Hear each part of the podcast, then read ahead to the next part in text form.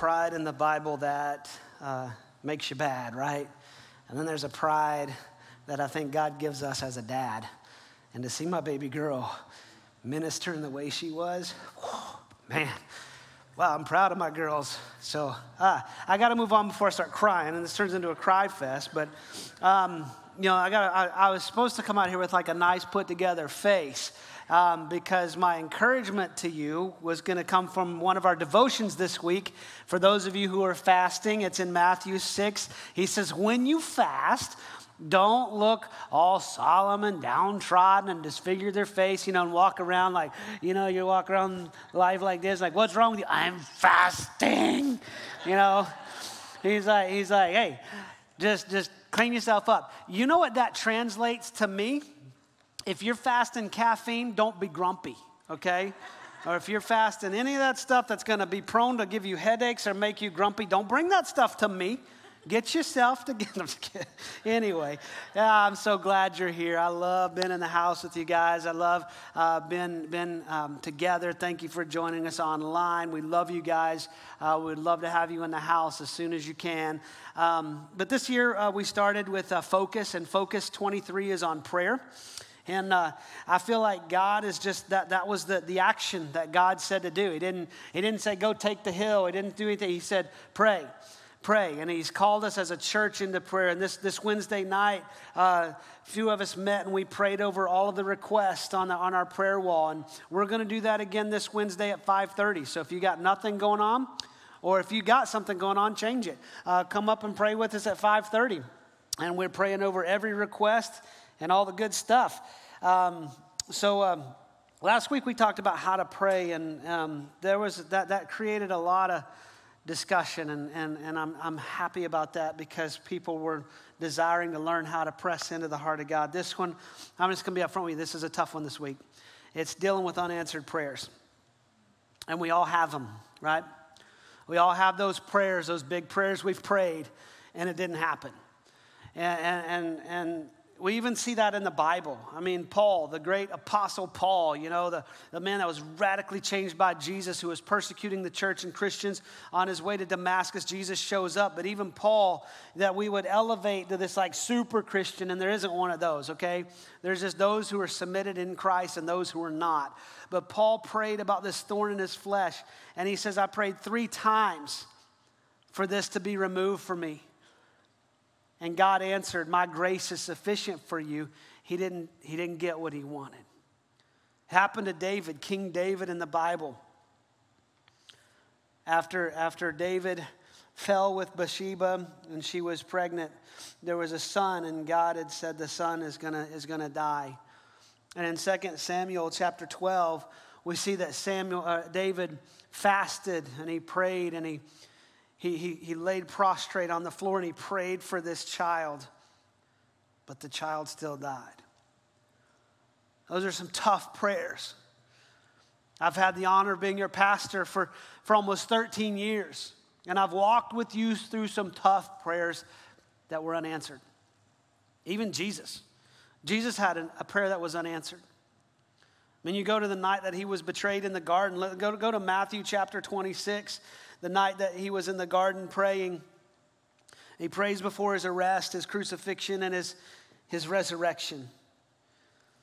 It says, Then Jesus went with them to a place, went with them, who them, the disciples, well, the disciples minus Judas, because they had had the, the Passover meal, what we just celebrated is communion. They'd had that, had that just before. And he said, One of y'all is going to betray me. And Judas got up and left. And, and so Judas isn't with them. So it was 11 of them. And he said to his disciples, Sit here while I go over there and pray. And taking with them Peter and the two sons of Zebedee, that's, that's James and John. And Peter, James, and John actually were with Jesus on the Mount of Transfiguration. So they'd seen Jesus' glory. And he takes them a little bit farther and, um, and he looks at Peter and, and James and John, and he's, he, he began to be sorrowful and troubled, and he said, My soul is very sorrowful, even to death. Remain here and watch with me. That word watch means keep awake, stay alert. So he tells, you got the 11, and he brings the three a little bit farther. And, and you know, it kind, of, it kind of shows us that, that, that Jesus will bring us as far as we're willing to go. But he goes a little bit farther and he says, Wait here. He goes, I, am I'm, I'm heavy right now. I'm going to go over here and, and I'm going to pray. But what I want you to do, is, I want you to watch. I want you to stay awake. Okay, I want you to lock in with me. So he goes on a little bit farther and he fell, his face on the ground, and he prayed, My Father, if it be possible, let this cup pass from me. Nevertheless, not as I will, but as you will. This scene is in, uh, uh, in, in, three of the Gospels. It's in Matthew, Mark, and Luke. And I, I want to read, he, so in Matthew, he says, My Father, if it be possible, let this cup pass from me. Nevertheless, not as I will, but as you will. In, in, in Mark, this is what, what he says. I love Mark's perspective on it. He says, Abba, Father. That's like saying dad. He's feeling the weight of everything coming. And he's like, Dad, all things are possible for you. Remove this cup from me. Yet not what I will, but what you will. And then Luke says it this way He says, Father, if you're willing, remove this cup from me. Nevertheless, not my will, but yours be done. Jesus is praying about this cup. And, and some people think that, that, yeah, Jesus was seeing his imminent death coming. And, and I, I'm convinced of this truth Jesus wasn't afraid of death, he had already shown that he's Lord over death. So, what is this cup? What is this cup that is creating so much agony and the sorrow that he's carrying? And this cup, you know, we, we see in, in, in Galatians 3.13, it's, it's referred back to. It says, Christ redeemed us from the curse of the law by becoming a curse for us. It is written, cursed is everyone is hanged on a tree. That came from Deuteronomy chapter 21.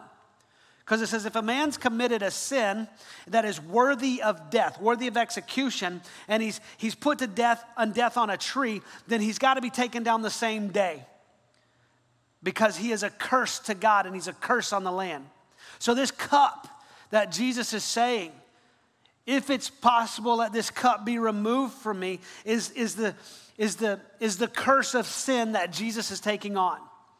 That Jesus is perfection. He is God in the flesh. He does not know sin.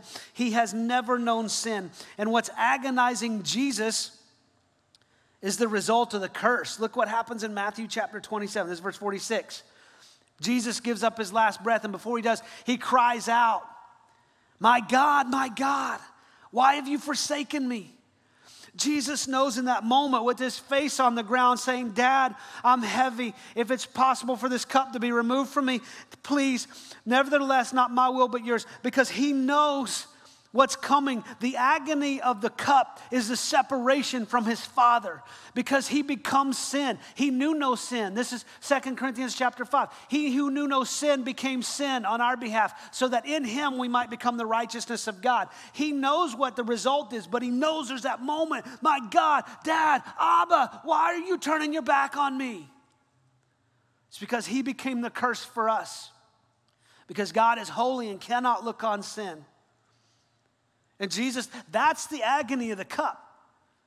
Because Jesus had already shown he's Lord over death. He raised Lazarus. Jesus is God in the flesh. He's the Alpha and Omega. He's seen the beginning and the end, and He knows that His resurrection is coming. He knows our resurrection. He knew that resurrection was happening with that widow in India. So we think about, we don't look at Jesus from a historical context of, uh, well, the resurrection power was back then. No, it is alive today. Why? Because he's Lord over death. He wasn't afraid of death. What he's agonizing about is the separation from the perfect unity that he's enjoyed with Father. And he says, if, if, Dad, if there's a way to do this where we don't have to do that, can we do it? And as he's praying and agonizing, look what happens in Luke. Luke verse 43, 22 verse 43, an angel appeared from heaven, doing what? Strengthening him. What did he tell his disciples? My soul is weary, even weary unto death. And while he's praying, there's a supernatural power happening, a divine strength. that Jesus, who is fully God and fully man and feeling the weight of the separation and the curse of sin that is death, an angel is there strengthening him. And then he says, Nevertheless, not my will, but yours. Verse 40, he goes on. And he came to his disciples and found them sleeping. And he said to Peter, So you could not watch with me for one hour? Watch and pray. Now he didn't say just stay awake. He says stay awake and pray. He's adding on. Like if you can't just sit there and watch, then, then, then pray, get involved. There's too many of us looking at our world and we're doing too much watching. And the problem is when we start watching, we start falling asleep. And Jesus is saying, Look, I didn't call you to go watch the world and report back how bad it's getting. I didn't call you to go become so well adjusted to the culture of the world that you, you fit in without even thinking. I'm calling you to watch and pray because I'm setting you in a culture for you to be a catalyst, a difference maker.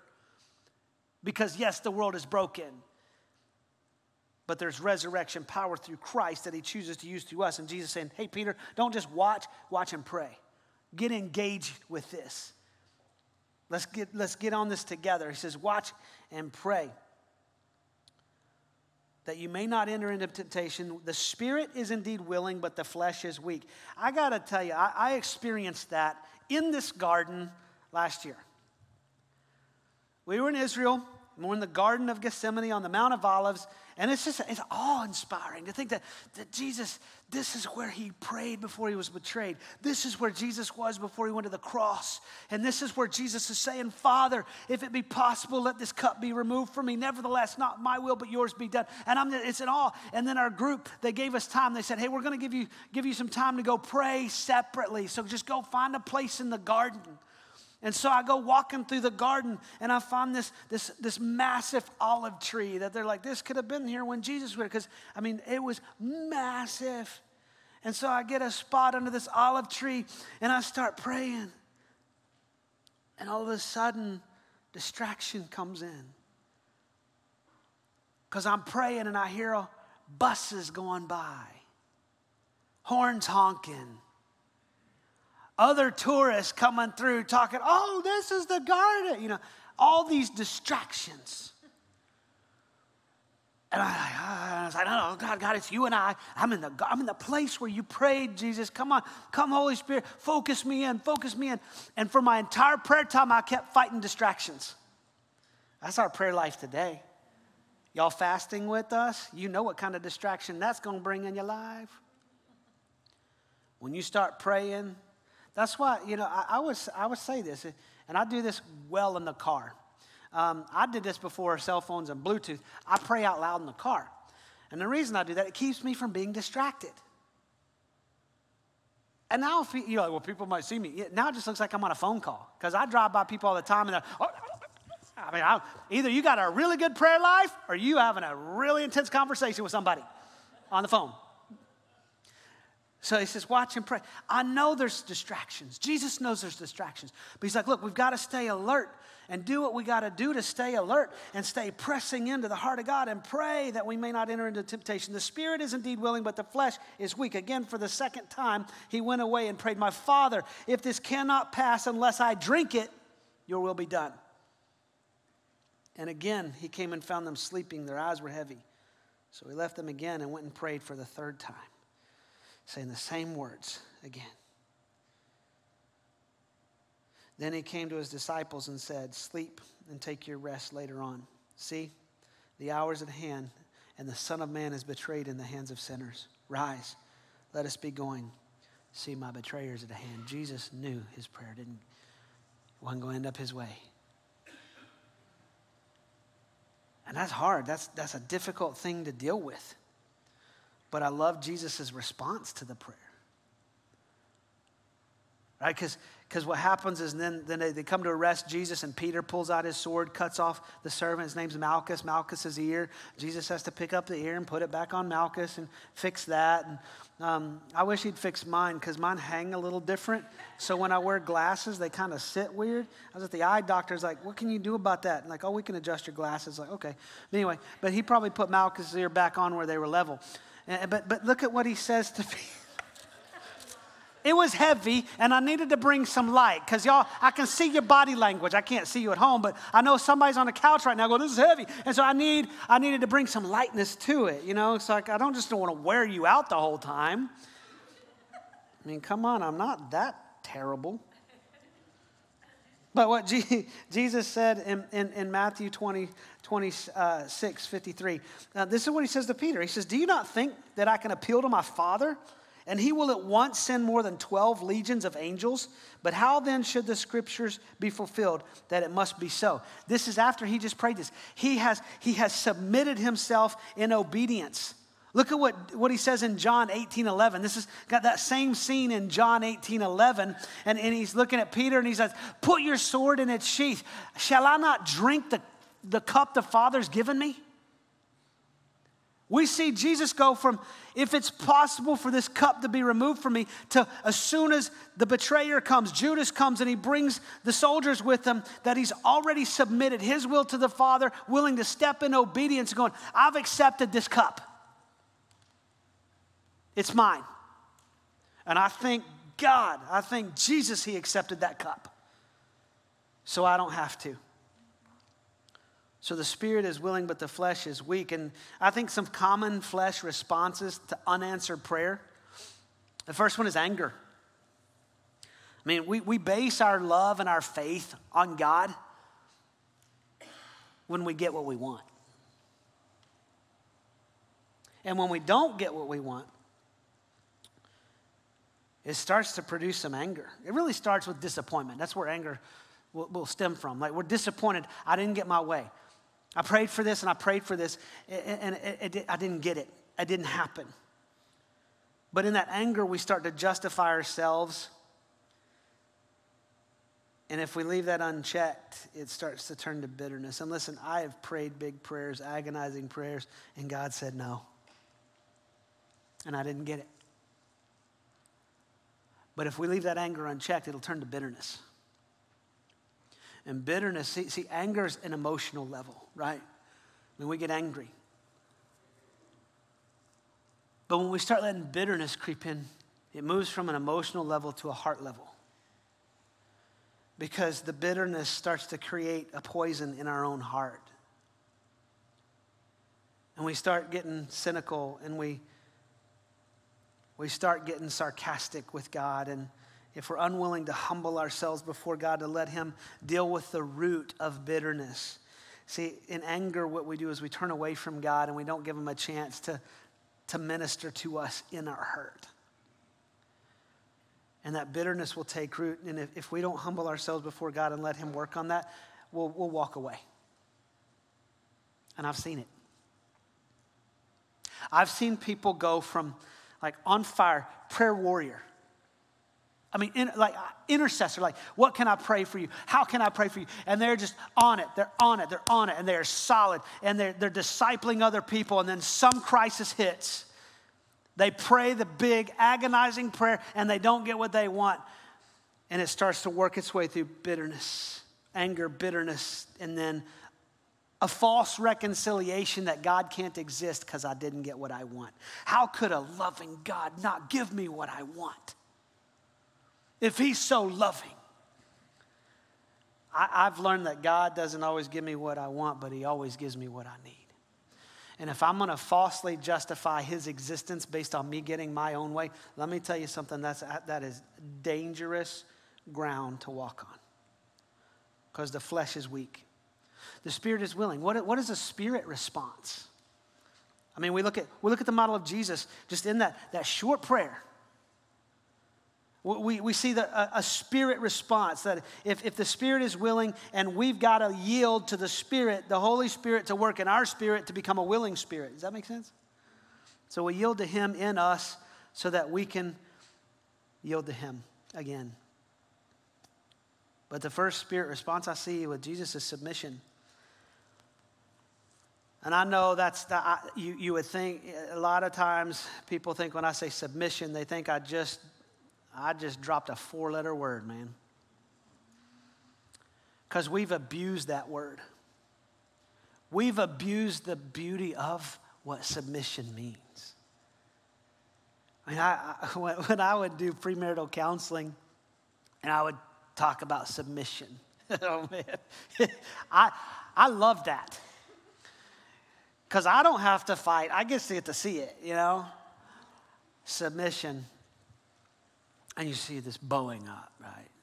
I, actually, what I would see, I'm just going to call it like it is, right? I would see the young woman bow up. And I would see this young man, like, that's right. You hear what the pastor is speaking to you.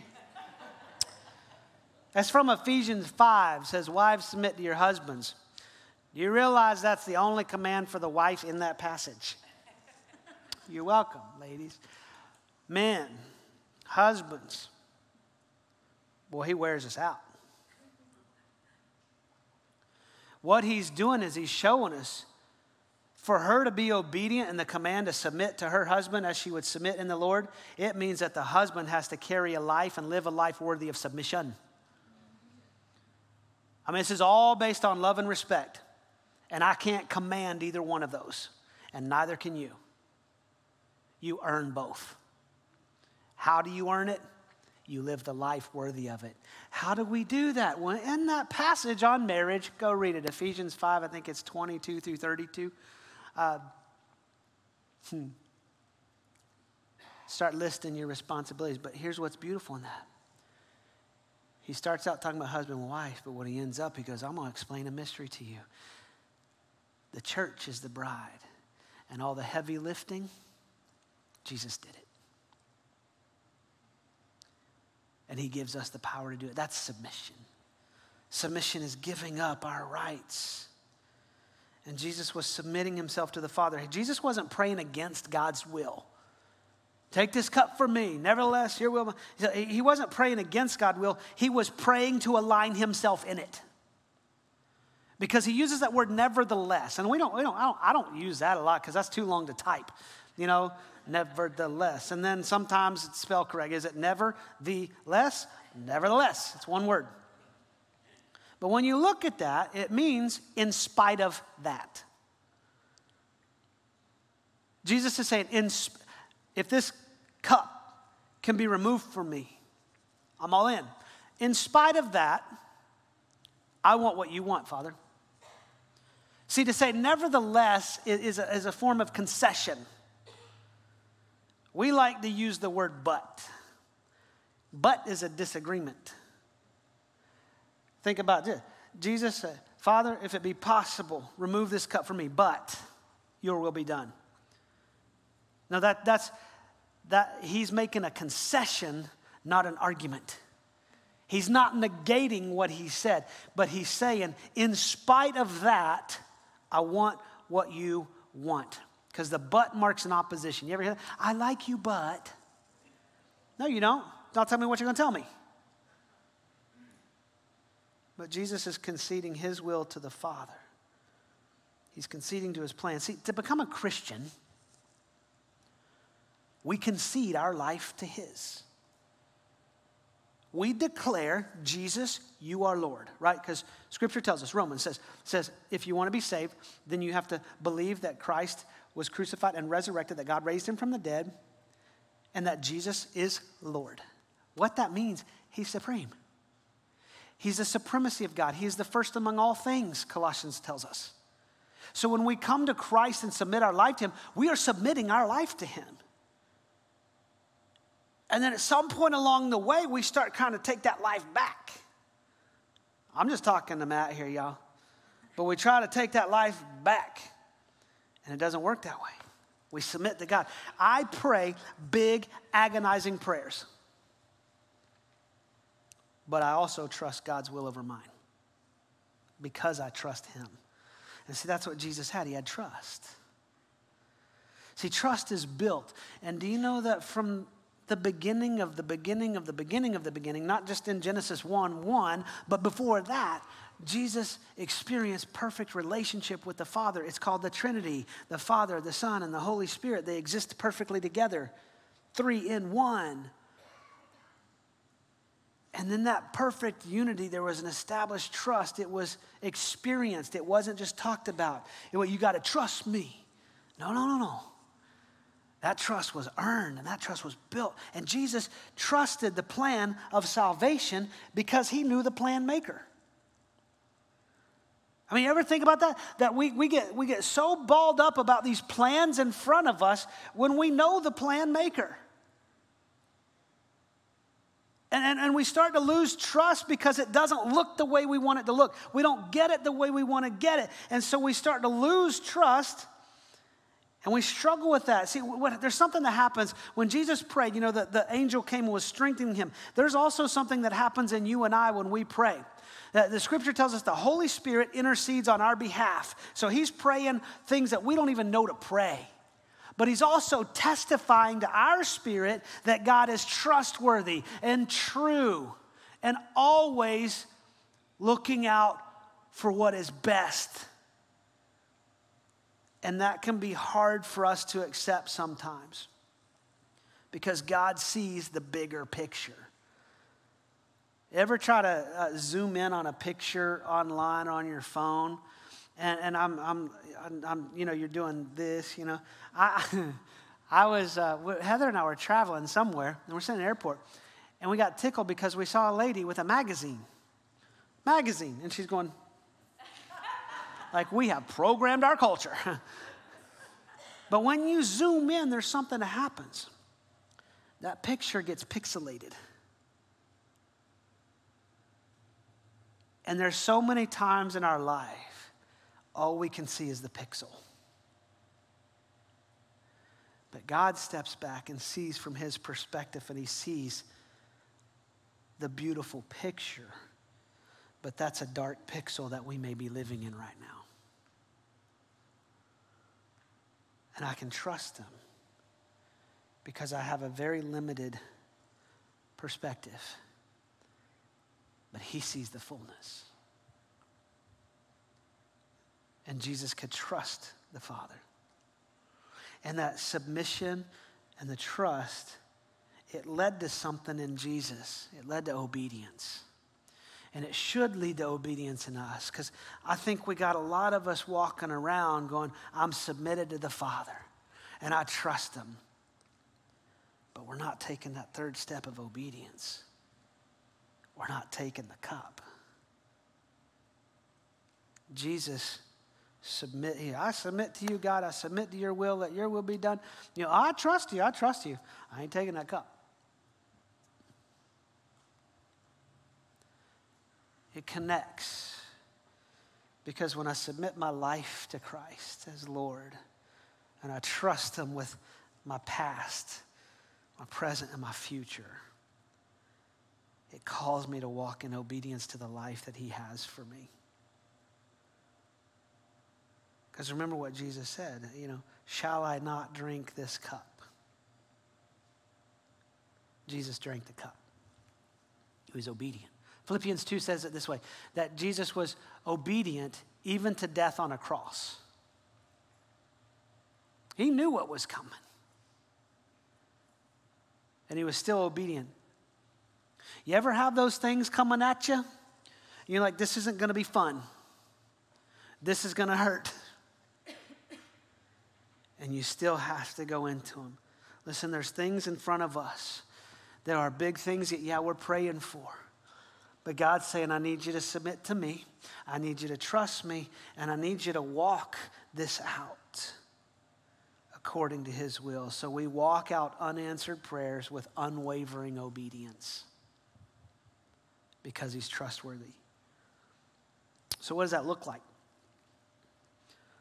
It's making a choice. I mean, we have choices in front of us all day, every day, but it's making a choice. I think it starts with the, the choice of choosing God's character over my comfort. Somewhere along the way, I can get in this trap and this lie that my life should be comfortable. And God never called me to comfort, He called me to character. He called me to look like Christ. He called me to walk in unwavering obedience so that the world doesn't see how comfortable I can build my own life, but how much of God's character can be displayed to the world around us. And it's a choice to choose His character over my comfort. I think it's also choosing God's glory over our desires. No matter, listen to this, no matter how noble those desires are.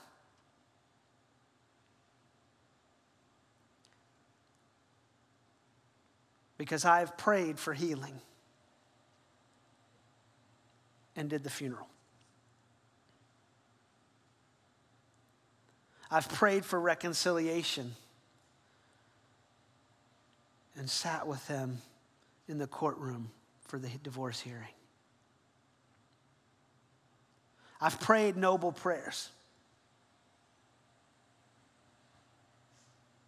But it's not about me, it's about His glory. And I think in those moments that when I don't get what I want, the hardest choice is this it's choosing hard obedience over self justified disobedience. Because if I let anger take hold and bitterness build a root, and I will walk away and I will self justify my disobedience. Well, here's why I'm not following God. He didn't do this. He did this. I prayed, I prayed, I trusted, I prayed, and we'll even start bargaining with God. I did all this stuff for you. You owe me one. Let me tell you something. If you're going to have the backbone to stand up and say that to God, you better be ready for some of God to come at you. Because I've been on that receiving end. I've been stupid enough, I'll say it, to say, You owe me. He's like, I don't owe you anything. Because there was a cup set before you that you didn't have to drink. Do you realize I'm standing here because of unanswered prayer?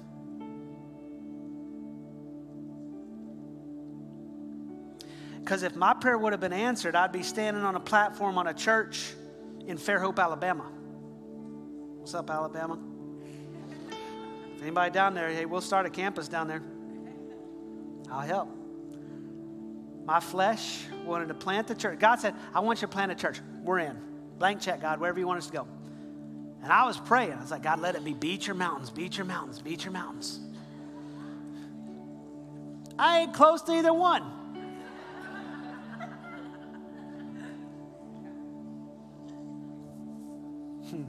But because of that, I have seen thousands of lives changed in Fort Worth and the surrounding areas. And I've had the privilege and the honor to be your pastor for 13 years. I thank God for unanswered prayers. Because I've gotten to walk with you on mountaintops and a lot of valleys. You know what? I wouldn't trade a minute of it. If you're wrestling with unanswered prayers in your life, I would just ask you to do something. Get alone with God. Our prayer team will be here at the end of service. If you're online, submit a prayer request so we can reach out and pray with you. But we would love to. We can't do it for you, but we'll walk with you. We'll sit with you. We'll do what we can. But it comes down to you just humbling yourself and saying, God, I gotta, I need you to deal with this hurt. I need you to deal with this bitterness. I need you to deal with this pain because I didn't get it. And realize this truth, what we call an unanswered prayer, is always answered according to His will. Father, if it be possible for this cup to pass from me, let it be so. Nevertheless, your will, not mine. And the Father said, No. And Jesus took that cup so that you and I never have to. Father, I'm asking you to bring healing bring redemption, to bring reconciliation, to bring vision to your will. God, we all carry hurts and wounds where we've asked things that we've we didn't get. But Father, we lay our will aside and say, nevertheless. God, I didn't get what I was praying for. Nevertheless, I trust you. I didn't get what I was praying for, God, but nevertheless, I submit to you. Nevertheless, I will walk in obedience to you. Jesus, thank you for taking that cup. Thank you for being our resurrection and life. Thank you for being our way and our truth. Because without you, we would have no hope. Our faith would be futile. We would still be dead in our sins, and the cup would be ours to drink. Thank you for experiencing that separation so that we never have to. We love you, and we pray all this for your glory in Jesus' name.